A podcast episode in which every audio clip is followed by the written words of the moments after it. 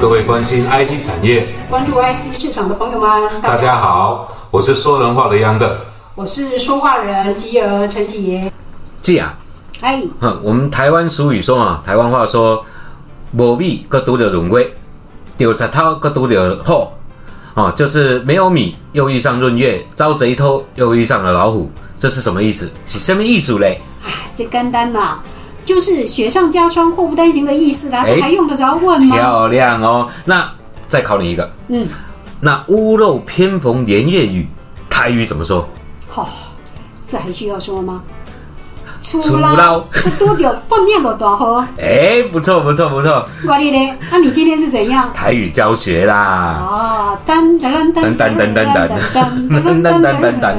其实哦，这这几句话是代表着现在全球的半导体产业的写照。嗯哦，在现阶段这种全球晶片严重紧缺的这个当口，哎，我们的老天爷又不爽了，个北宋，嘿，他给德州呢下了一场破坏性极强的大风雪，嗯，嘿，零下二十几度哎。真的好冷啊。所以呢，受到这种极寒天气的影响，那德州的油井冻结啦，涡轮机结冰啦，那发电厂德州的发电就减少了，电力需求就瞬间急剧增高，所以就出现了大面积的断电。那迫使了整个德州电网实施了轮流短期的停换电的方式来来维持这个电力，真的很严重。这下可麻烦了，在德州的三星电子、恩智浦、英飞凌、TI 这些半导体的制造厂，在电力极度的紧缺的这种影响下，都被迫暂时断电停产。那何时到底什么时候能够复工还不知道。即使呢电力供应恢复了，这个工厂能不能马上恢复到全速生产都未可知。所以呢，这对还在现在晶片饥荒的这个全球半导体的半导体产业的困境，无疑的就是某一个独的轮回啊，雪上加霜好，丢插涛又遇上了老虎，确实是祸不单行。好哦，看样子，哎，刚过年，因他们应该这些制造商啊，都应该去点个安个太岁哈、点个光明灯，看能不能化解一下这流年的冲克，消灾解厄一下。他们都属牛的吗？哎，冲太岁。对他们现在正面对熊市。我看哈、还是去安几座发电水库啦，嗯建几座发电厂哦，可能比较实际一点。没错，可是哦，我都先安太座了，因为安内才能攘外啦。想不到老婆是你的罩门。不过啊，就我们知道，对半导体工厂来讲哈、这个电力能源是关键性的罩门，Yes，that's right。嗯，所以断电对生产带来的损失是十分巨大的。我举个例子啊，哎，像二零一八年，哎，这应该考你一下。二零一八年，嗯，三星记忆体工厂它停电多久？我夸张一点说，十分钟、再多一点，三十分钟，完全正确。哎，你看答对了。嗯，好，赏你一巴掌。好，其实哈、你别小看它停电半小时，是。你知道它就损坏了五千到六千片的晶圆。哇，这么高，嗯，那这个所换算换算成它的产量哈、它大概是占三星当当月的产量的十呃十呃十一个 percent，哇，不少哦。嗯，而且呃这个造成高达五百亿韩元的损失。哦，那有好几亿台币哦。哎呦，你对币值的换算这么快，我对钱比较敏感，对几瘦啊？对，我几哥啊。那这一次啊，对呃德州的这个天灾，呃呃，这次德州的天灾其实嗯对三星哦更惨。哦，虽然说他们有及早避免了近万枚晶圆的受损，嗯，但是本来在十二寸月产能，呃，占全球总产能的五个 percent。嗯，那因为这一次的断电停产，影响全球总产能约一到两个 percent，所以就灾呃，应该是这样讲哈，这个灾情造成产业链的骨牌效应，嗯。呃，也涉及不不止不止三呃，就是说也涉及到其他的一些企业，比如说在三星德州厂，因为它主要的呃主要供货的 Intel 呃，主要是供供货给 Intel 哎、特斯拉这些美国的客户。那这几个客户，这两个客户呢，就因为这一个断电，嗯。立马就缺晶断粮。那另外呢，像十四、十一纳米的产线，嗯。是供给给高通的五 G FIC，哎，还有呃呃，另外还有像像他们分配给他们自家的 LSI 产线的六十五到二十八纳米的产线，以及生产特斯拉跟瑞萨电子这些呃车用半导体的产的产线，嗯。也都受到一些呃影响。哦，所以我知道为什么特斯拉去买比特币了，买狗狗币了。哎，对对对对对对对，哦，其实哦，三星本来就是本来哈、是要拿德州这个奥斯汀厂来强化它在半导体产业的地位。嗯，那这次是这下子老天爷不赏不赏饭给他吃了。其实哦，尽管三星已经针对停电提前做了很多的应应对措施啊，但是德州的电网它其实是一个独立自主的小电网。嗯，哦，它并没有纳入美国的一个大电网。它在整个那个电力有百分之四十是来自于天然气的火力发电，嗯，那百分之二十三呢是风力，核电就占了百分之十一，还有一些小部分的太阳能。那当初谁也没想到说德州会有这么冷的天气，哦，没有考虑到零下二十度的极极低温的这种现象，这种气象。那各类的电厂的设备其实都被低温给冻坏了。嗯，哦，要所以你看到、大面积的这种设备都冻坏，要恢复正常供电，其实三星说几个月就能够恢复，其实我不认为那么乐观。那再加上它产品依然要面临交期延长的这种情况，嗯，啊，面对持续强劲的这种半导体的需求，它交期的延长，无疑的就是加剧了整个半导体整个供应紧供应面的更更加的紧张了。哎是是是，没错。德州的这场暴风雪的自然灾难了，呃，不止三星，祸及很多无辜，就对了。哎，对对对对对，像汽呃这个汽车晶片最大的制造商之一的恩智浦、嗯。英飞凌啊，也就被迫关闭了工厂。嗯，那同样位于德州的还有呃应用材料，就应材，还有射频的巨头科沃、嗯。PI、伟创力这些半导体巨头，是，不仅对自身产能造成一些影响，还让本来就已经紧缺的晶片供应局面更是雪上加霜。屋漏偏逢连夜雨哈。是，那尤其是恩智浦主要的市场就是汽车市场嘛，哈、对像福斯啊、雪铁龙集团呐、日产呐、还有菲亚特这些汽车公司，都是恩智浦的间接客户。是，那么这种中断哈、只会加剧呃这个供应短缺的情况，是，会更加的恶化。嗯，甚至于还还会蔓延到，就会殃及殃及手机啦、PC 啦、游戏主机这些领域。是，所以这叫蝴蝶效应。呃，是，呃，对，也可以这么说哈。嗯那除了刚刚讲的这些晶片厂商，像呃呃，另外像这个呃苹果的 Mac Pro 也在奥斯奥斯汀对制，造，这应该都知道嘛哈。对，那这种大面积停电的情况下，哈生产也可能会受到一些影响对。所以半导体产业的全面晶片荒，恐怕将来会变成一种常态。就让它成自然吧，啊、习惯成自然嘛，自然才会用反扑来提醒追求先进科技发展的人类，这狼爱看长在嘞，人在做，天一直都在看，好、所以现在晶片短缺成为常态，也不见得是一件坏事啊，就让这个市场慌一下吧，啊、哪个慌啊？哎是慌张的慌，还是荒芜的荒？都可以，你怎么解释都行。嘿嘿，那自然呢，这个市场呢，自然就会调节发展出新的产业供应局面嘛。好、那其实呢，现在哈、欧美还有日本都在等台积电这座护国神山出手来救，哦，来救急。但是呢，台积电自己其实也面临着自然界反扑的考验。这个老天爷的考验哈，可真是没有一点消停的迹象。谁叫你们人类老是爱做坏事呢？嗯是吗？嗯。好啦，到底什么考验嘛？诶，这就是大自然的反扑，叫做从天而来的缺水荒。看注意力在不？嗯看水等于看宅啊，水为财嘛。对，那缺水，也是制造晶片的致命伤。哦，大家都知道生产晶圆用电量很会很大，但其实半导体、面板这些产业都是水老虎。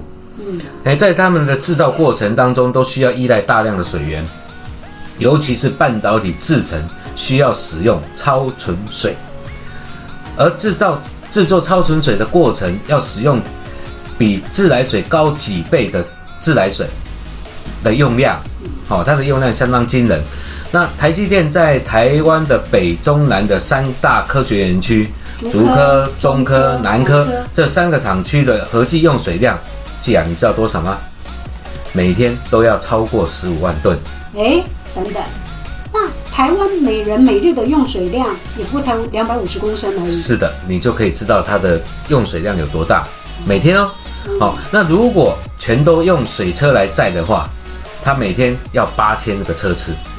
那半导体产这个半导体业呢的晶圆代工产能很吃紧，自然界又缺水，所以呢，身为龙头厂的台积电，其实一直都不敢掉以轻心，所以他们最近就开始哈，所以据说开始执行用水车载水了。哦，确实啊，台湾平均年降雨量，呃，可达到两千五百毫米。嗯，可是呢，降雨呢，主要是集中在丰水期。是的，那因为地形陡峻，水资源本来就不容易蓄存利用，对，那偏偏这几年的降雨量又过低。是好多水库都降雨量是零。对对，这个二零那个二零二零年呢，还创下了五十年来的极端记录。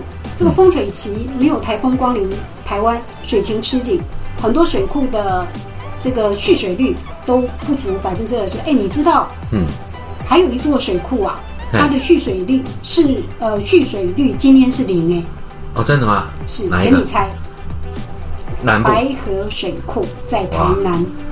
所以啊，我们现在台湾是这样子哈，又对于台风，对，既期待又怕受伤害。嘿嘿但是、啊、就我所知啊，竹科厂区的台积电，这个台积电呢，现在每天的用量啊，大概就要可以达到五点七万吨，占了整个科学园区厂区的三分之一还要多。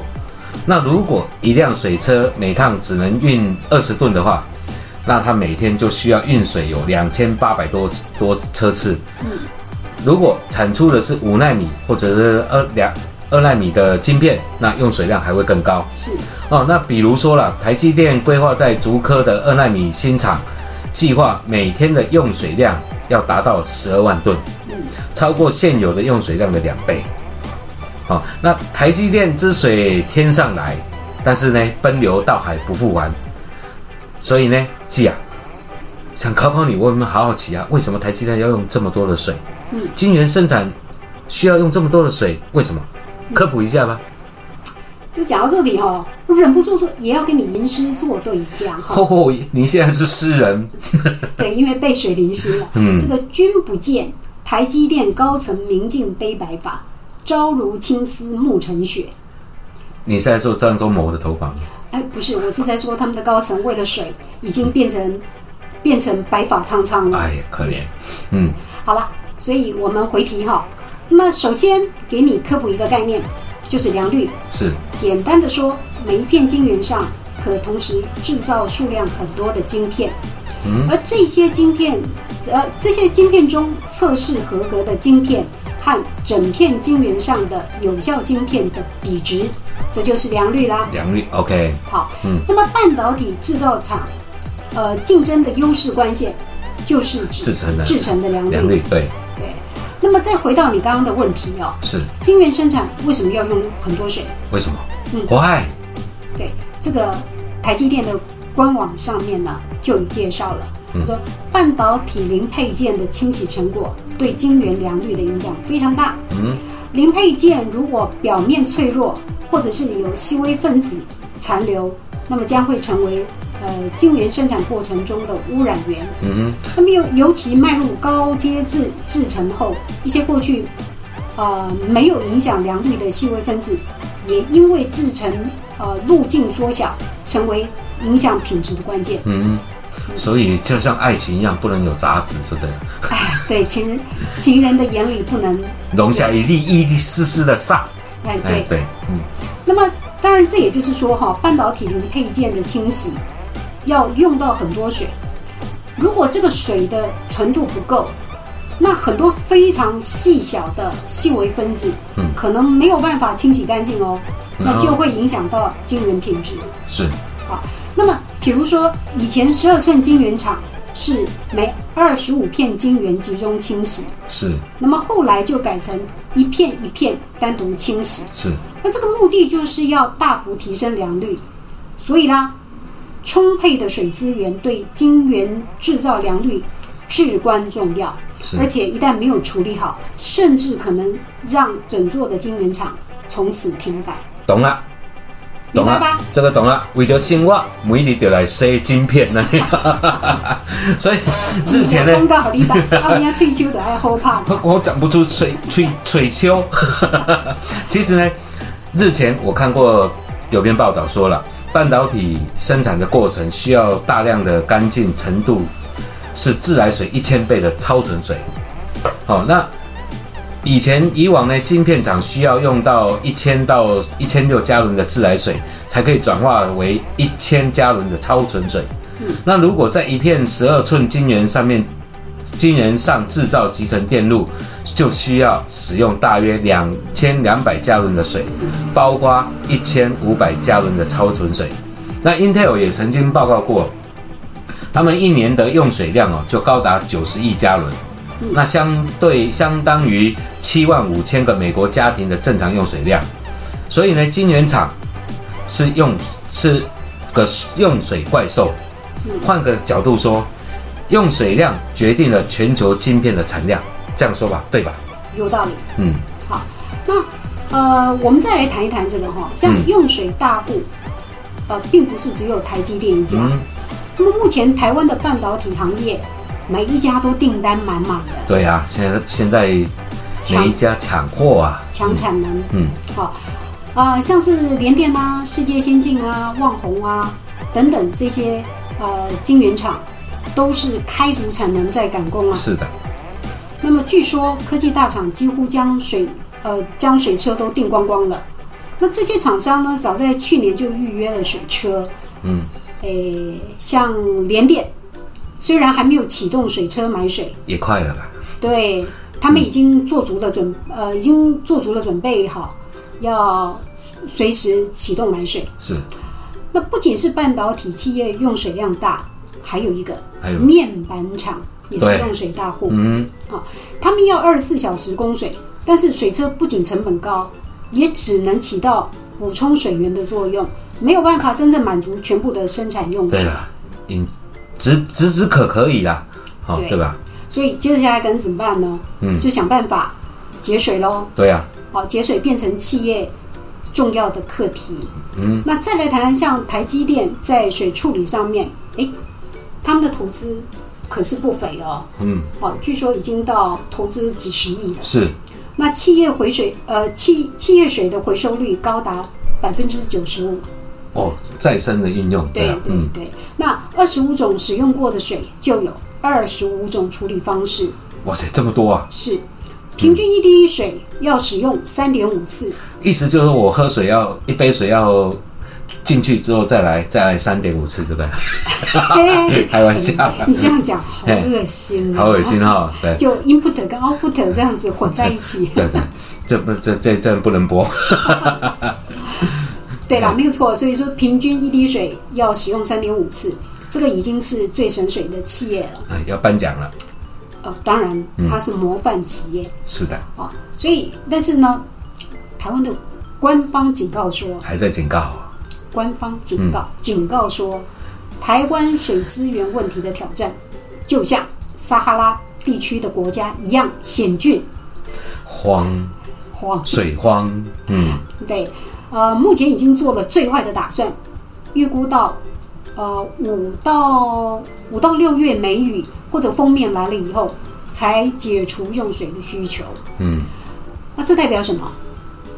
就是嗯巧妇难为无米之炊嘛。是的，台湾半导体护国神山群，嗯，即使有神力，呃，即使有实力，是还要有神力，没错，哎，还是要有足够的电力、水力的配合。是的，就实力、神力、电力、水水力力，哎所以看来世界各地晶圆的短缺心情，还得随着台湾险峻的水情起伏一段时间。是啊，因为缺水、缺雨，全球依赖依赖度持续上升的台湾半导体这个行业哈、都都不得不面临来自大自然所造成的这种产能风险。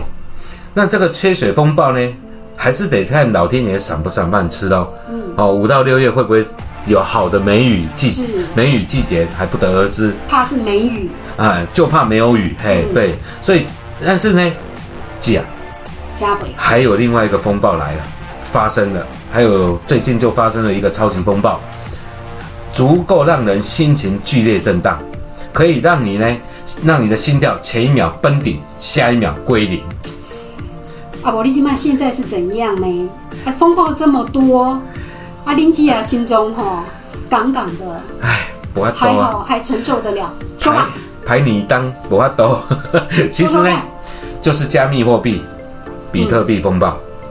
那这个发生是这样子的：自从那个电动汽车生产的生产商特斯拉，嗯，宣布购买了价值一十五亿美元的比特币，而且宣布将成为第一个接受比特币买车交易的汽车制造商。这个同时呢，他们的执行长，那这位世界首富马斯克呢，还接连的上推特。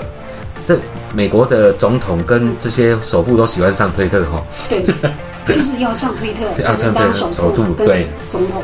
他们呢，他在那这个推特上面呢，鼓励要买进这个数位的那个数位货币，然后呢，还这个鼓励过程当中呢，让就让比特币还有狗狗币的价格呢上升了百分之二十。这个马马斯克呢，还在语音社群 Clubhouse 上面呢，不断的发言支持比特币，来帮忙加持。听说了，还把这个涨势呢继续推波助澜，这下可让那个比特币的比特币圈的新旧韭菜们哦炸了锅了。所以在二月中旬呢，二月中上旬呢，比特币的价格从三万多美元一路飙升到四万多，哎，更在一夜之间，我强调一夜哦，嗯，一夜之间疯狂的涨到接近六万块，六万美元。那市值呢？比特币的市值就突破了一兆美元。呃，特斯拉的账面上呢就大赚了九亿美元。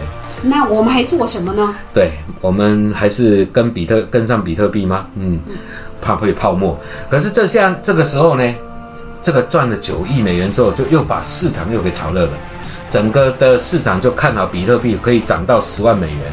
那这个声音呢，轰隆隆的就压垮了那些担心像我们这样担心比特币会有泡沫的声量。谁知道这一波涨势之后，马斯克却跑到怪了，在推特上自己说这个比特币的价格好像太高了。哎，这话又激起了千层浪了。他现在是发生什么事？对我也不知道这个人到底怎么回事。那比特币的高档维持不到两天呢，又一夜崩跌到五，崩跌跌落五万块。嗯，那马崩跌的是那个比例大概百分之二十，你就可想而知，爆仓的人绝对是哀鸿遍野。嗯那马斯克自己呢，也得到了，哎，不能用报应了哈，自己跌落了世界首富之位了哈。那像这样，你确定他是被报应吗？还是我没有说报应哦，是你说的哦是，蓄意操作呢？也有可能哦，居心叵测，这叫干干的干，嗯。嗯那这一场的那个比特币风暴，就好像那个玩赌石一样，好、可以让这个比特币可以让投资者一夜穷，一夜富，一夜披麻布。哇，嘿嘿，心脏不够力的，不知道要死多少回了。嗯，啊，我该怎么说呢？你 你直接说吧，赚钱别任性，赔钱得认命。对，没有买没有买卖卖 就没有伤杀。害，对，所以啊，这个汽车晶片短缺，呃，不知会持续到哪个猴年马月。是啊，所以特斯拉啊，不如干脆不要卖车了，说的也是哈、炒虚拟货币比赛比比卖车更好赚，对不对？受感，嗯，所以啊，马斯克好像也很享受这种坐云霄飞车暴起暴落的的乐趣，蛮刺激的哈。对，心脏很强。嗯，所以这波比特呃这这这波的比特币风暴中，比特币挖矿业的动能是被炒热加温。这个挖矿，对，嗯那用来挖矿的那个显卡更是奇货可居啊，哎，我天天都有人在问我显卡有没有是显卡啊，，是啊，我今天我今天又收到三个三个人来问货了。对，对，其实我要有货，我哪里还需要坐在这边讲话呢？我们很有货，有内涵哦。是是是 是，所以主要是显卡 GPU 的运算效能啊。嗯，好，这个对挖矿获得比特币、以太币这些虚拟货币的效率远高于 CPU。是，那矿场对呃这个矿场对显卡的要求和需求也就越来越大。嗯，举个例来说，哎，这个高档的 RTX 三零九零，如果呃约一周可以挖到一个比特币，嗯，那 RTX 三零六零可能就要用一个月以上才能挖到一颗。那于是像呃三零八零，嗯，或者是3090呃三零九零这些高档的显卡，嗯，就会发生一卡难求的现象。对，哎，讲到这里，你你你有三零九零吗？我没有那么高哎，我想说，如果你有三零九零，就借来玩玩嗯，哈、好歹咱们也挖他的一颗，赚他个一万块美金。说要多久时间？一个月，划得来。嗯，所以啊，像被市场称为“卡王”的 NVIDIA 显卡 RTX 三零八零，在中国大陆的官方售价五四九九元。嗯，呃，哎，大约台币两二点四万了。对嗯，我对钱比较敏感了。你这个你这个棘手啊！哎，嗯及格。现在啊，像被喊到，呃，你看哦，现在被喊到差不多一点四万人民币。所以大概六六万，今天六万台币哈。对，嗯，这个是三零八零哦。哎，好，那三零九零就不止了哦，三零九零到今天为止，听说已经到一万一万八人民币左右了。我我我，嗯，那其他 NVIDIA RTX 三零系列和 AMD 的 RX 系列显卡，在市场上十分的缺货。是。呃，以现在比特币约五万美美金来算呢哦，嗯，诶，其实这个这个期望收益的投资报酬还是很划算的。对啊，好、所以无论是 NVIDIA 还是 AMD，以现在的这个局势来看，谁能够拿出呃谁能够拿出更多的显卡货源，谁就有谁就更有优势占到挖矿市场。嗯，没错，只是说啦，晶片短缺真的是不争的事实。是啊。我们再来看一下说，就是说一台挖矿机少的需要六张的显卡，嗯那最多还需要到十二张以以上。嗯 OK，那在加密货币这个数位货币的挖矿圣地，就是中国大陆的这个市场。嗯挖矿机现在就算是二手货，价格也比去年多了百分之五十，甚至到百分之六十。嗯，那高端的哈，要呃高端的二手货，现在大约也都要到五千美元左右。嗯，哦差不多。哦，那全新的挖矿机那就不用说了，涨了百分之百。嗯，好、那所以估计现在中国大陆的业者如果要买的话，可能得等到今年的八月、九月那个时候才可能买的拿得到货。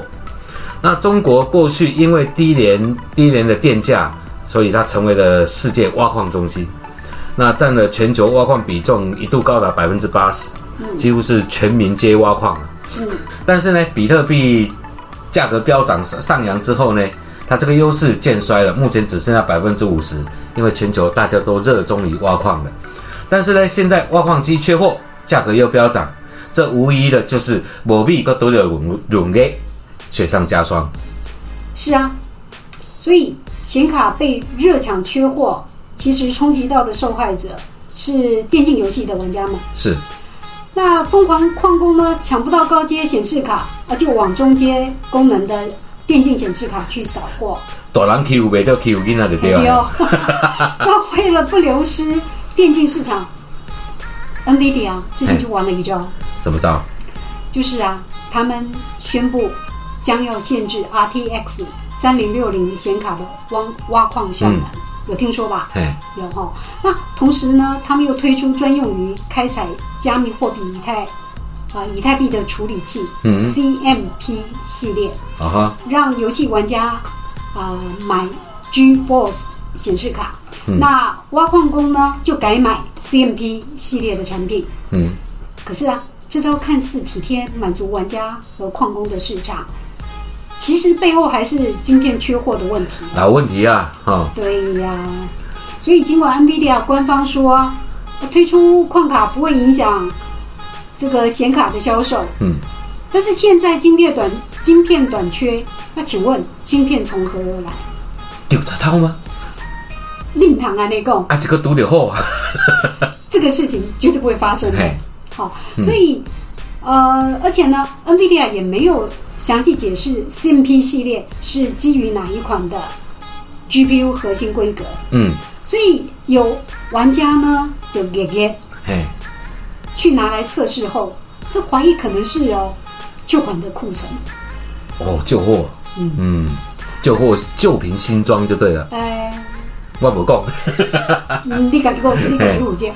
所以呢，此外最重要的是哈，业界有一个传言，哎，八卦一下，他说三星啊，因为晶片良率的问题，嗯，那一直没有没有办法满足 NVIDIA 的需求，哎，这个满足跟需求，嗯 所以供货数量呢就一直没有办法提高。所以一直没办法欲求不满就对了，欲求不满就对了，你真的太邪淫了。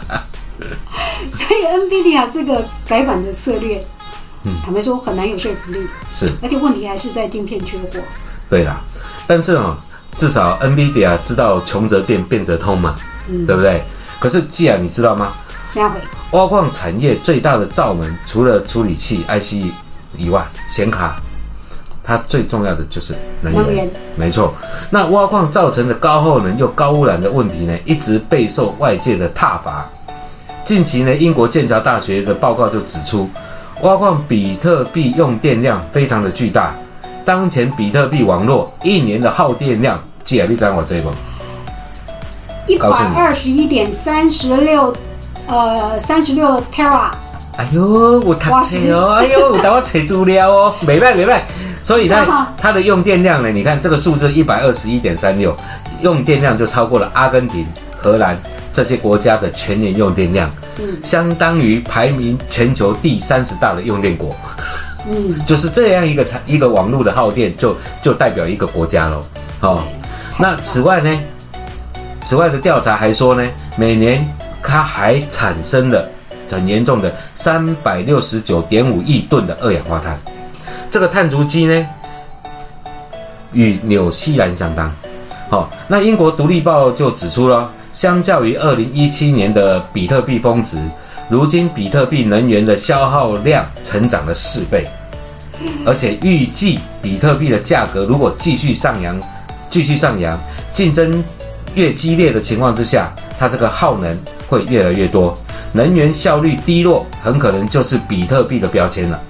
好，那除非啦，除非这个货币又又大幅的贬值，否则这个状况是很难改变的。所以所以呢，，所以当前的比特币风暴，很可能造成地球下一波能源和环境污染的危机。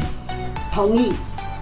对于挖矿造成高耗能又高污染哦，国际间纷纷指向中国这个全球最大的挖矿国。嗯，那大陆呢，因为电价相相对的便宜，也就吸引了许多加密货币矿工前往去挖矿。嗯，算力就占了全球的百分之六十五。是，那以此来估计，哎，大陆每年用在挖矿的耗电量大约是在七十九 tera 瓦时，哦，挺高的哦。嗯嗯，而且主要用电来源大都是呃煤炭等火力发电，占比超过百分之六十六。这二氧化碳的污染很重。是，嗯，那呃，比如说这个煤矿主要的产区内蒙古，嗯在剑桥大学编制的比特币电力消耗指数中，呃，该地区比特币采矿计算能力就占了全球的百分之八。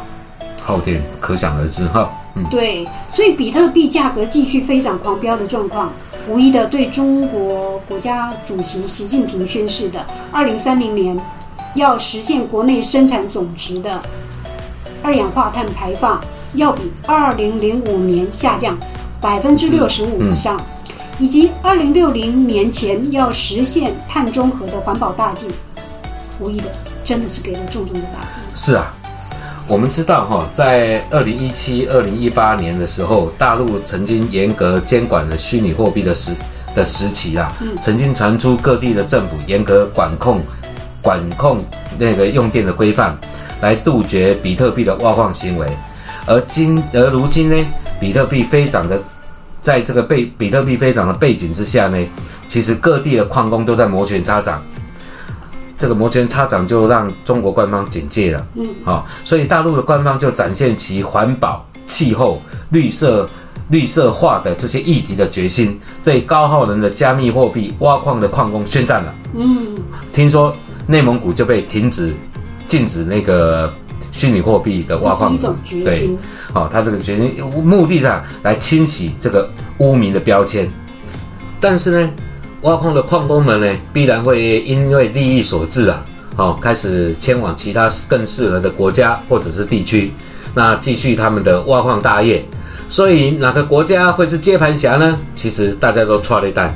嗯，这个随着气候的变化，对电力需求庞大的挖矿产业，已经引起人们对碳足迹的担忧。没错，嗯，但是又根据报道，北欧地区出现了二十年来最潮湿的气候，而这些丰沛的水力发电，使得瑞典啊、挪威啊成为全球最低电价的国家。是的，你知道平均电价是德国的三分之一，哦，差很多。对，嗯所以拜电力供过于求所赐，挪威啊、瑞典啊这些北欧国家成了新的挖矿圣地，会不会成为新的重灾区呢？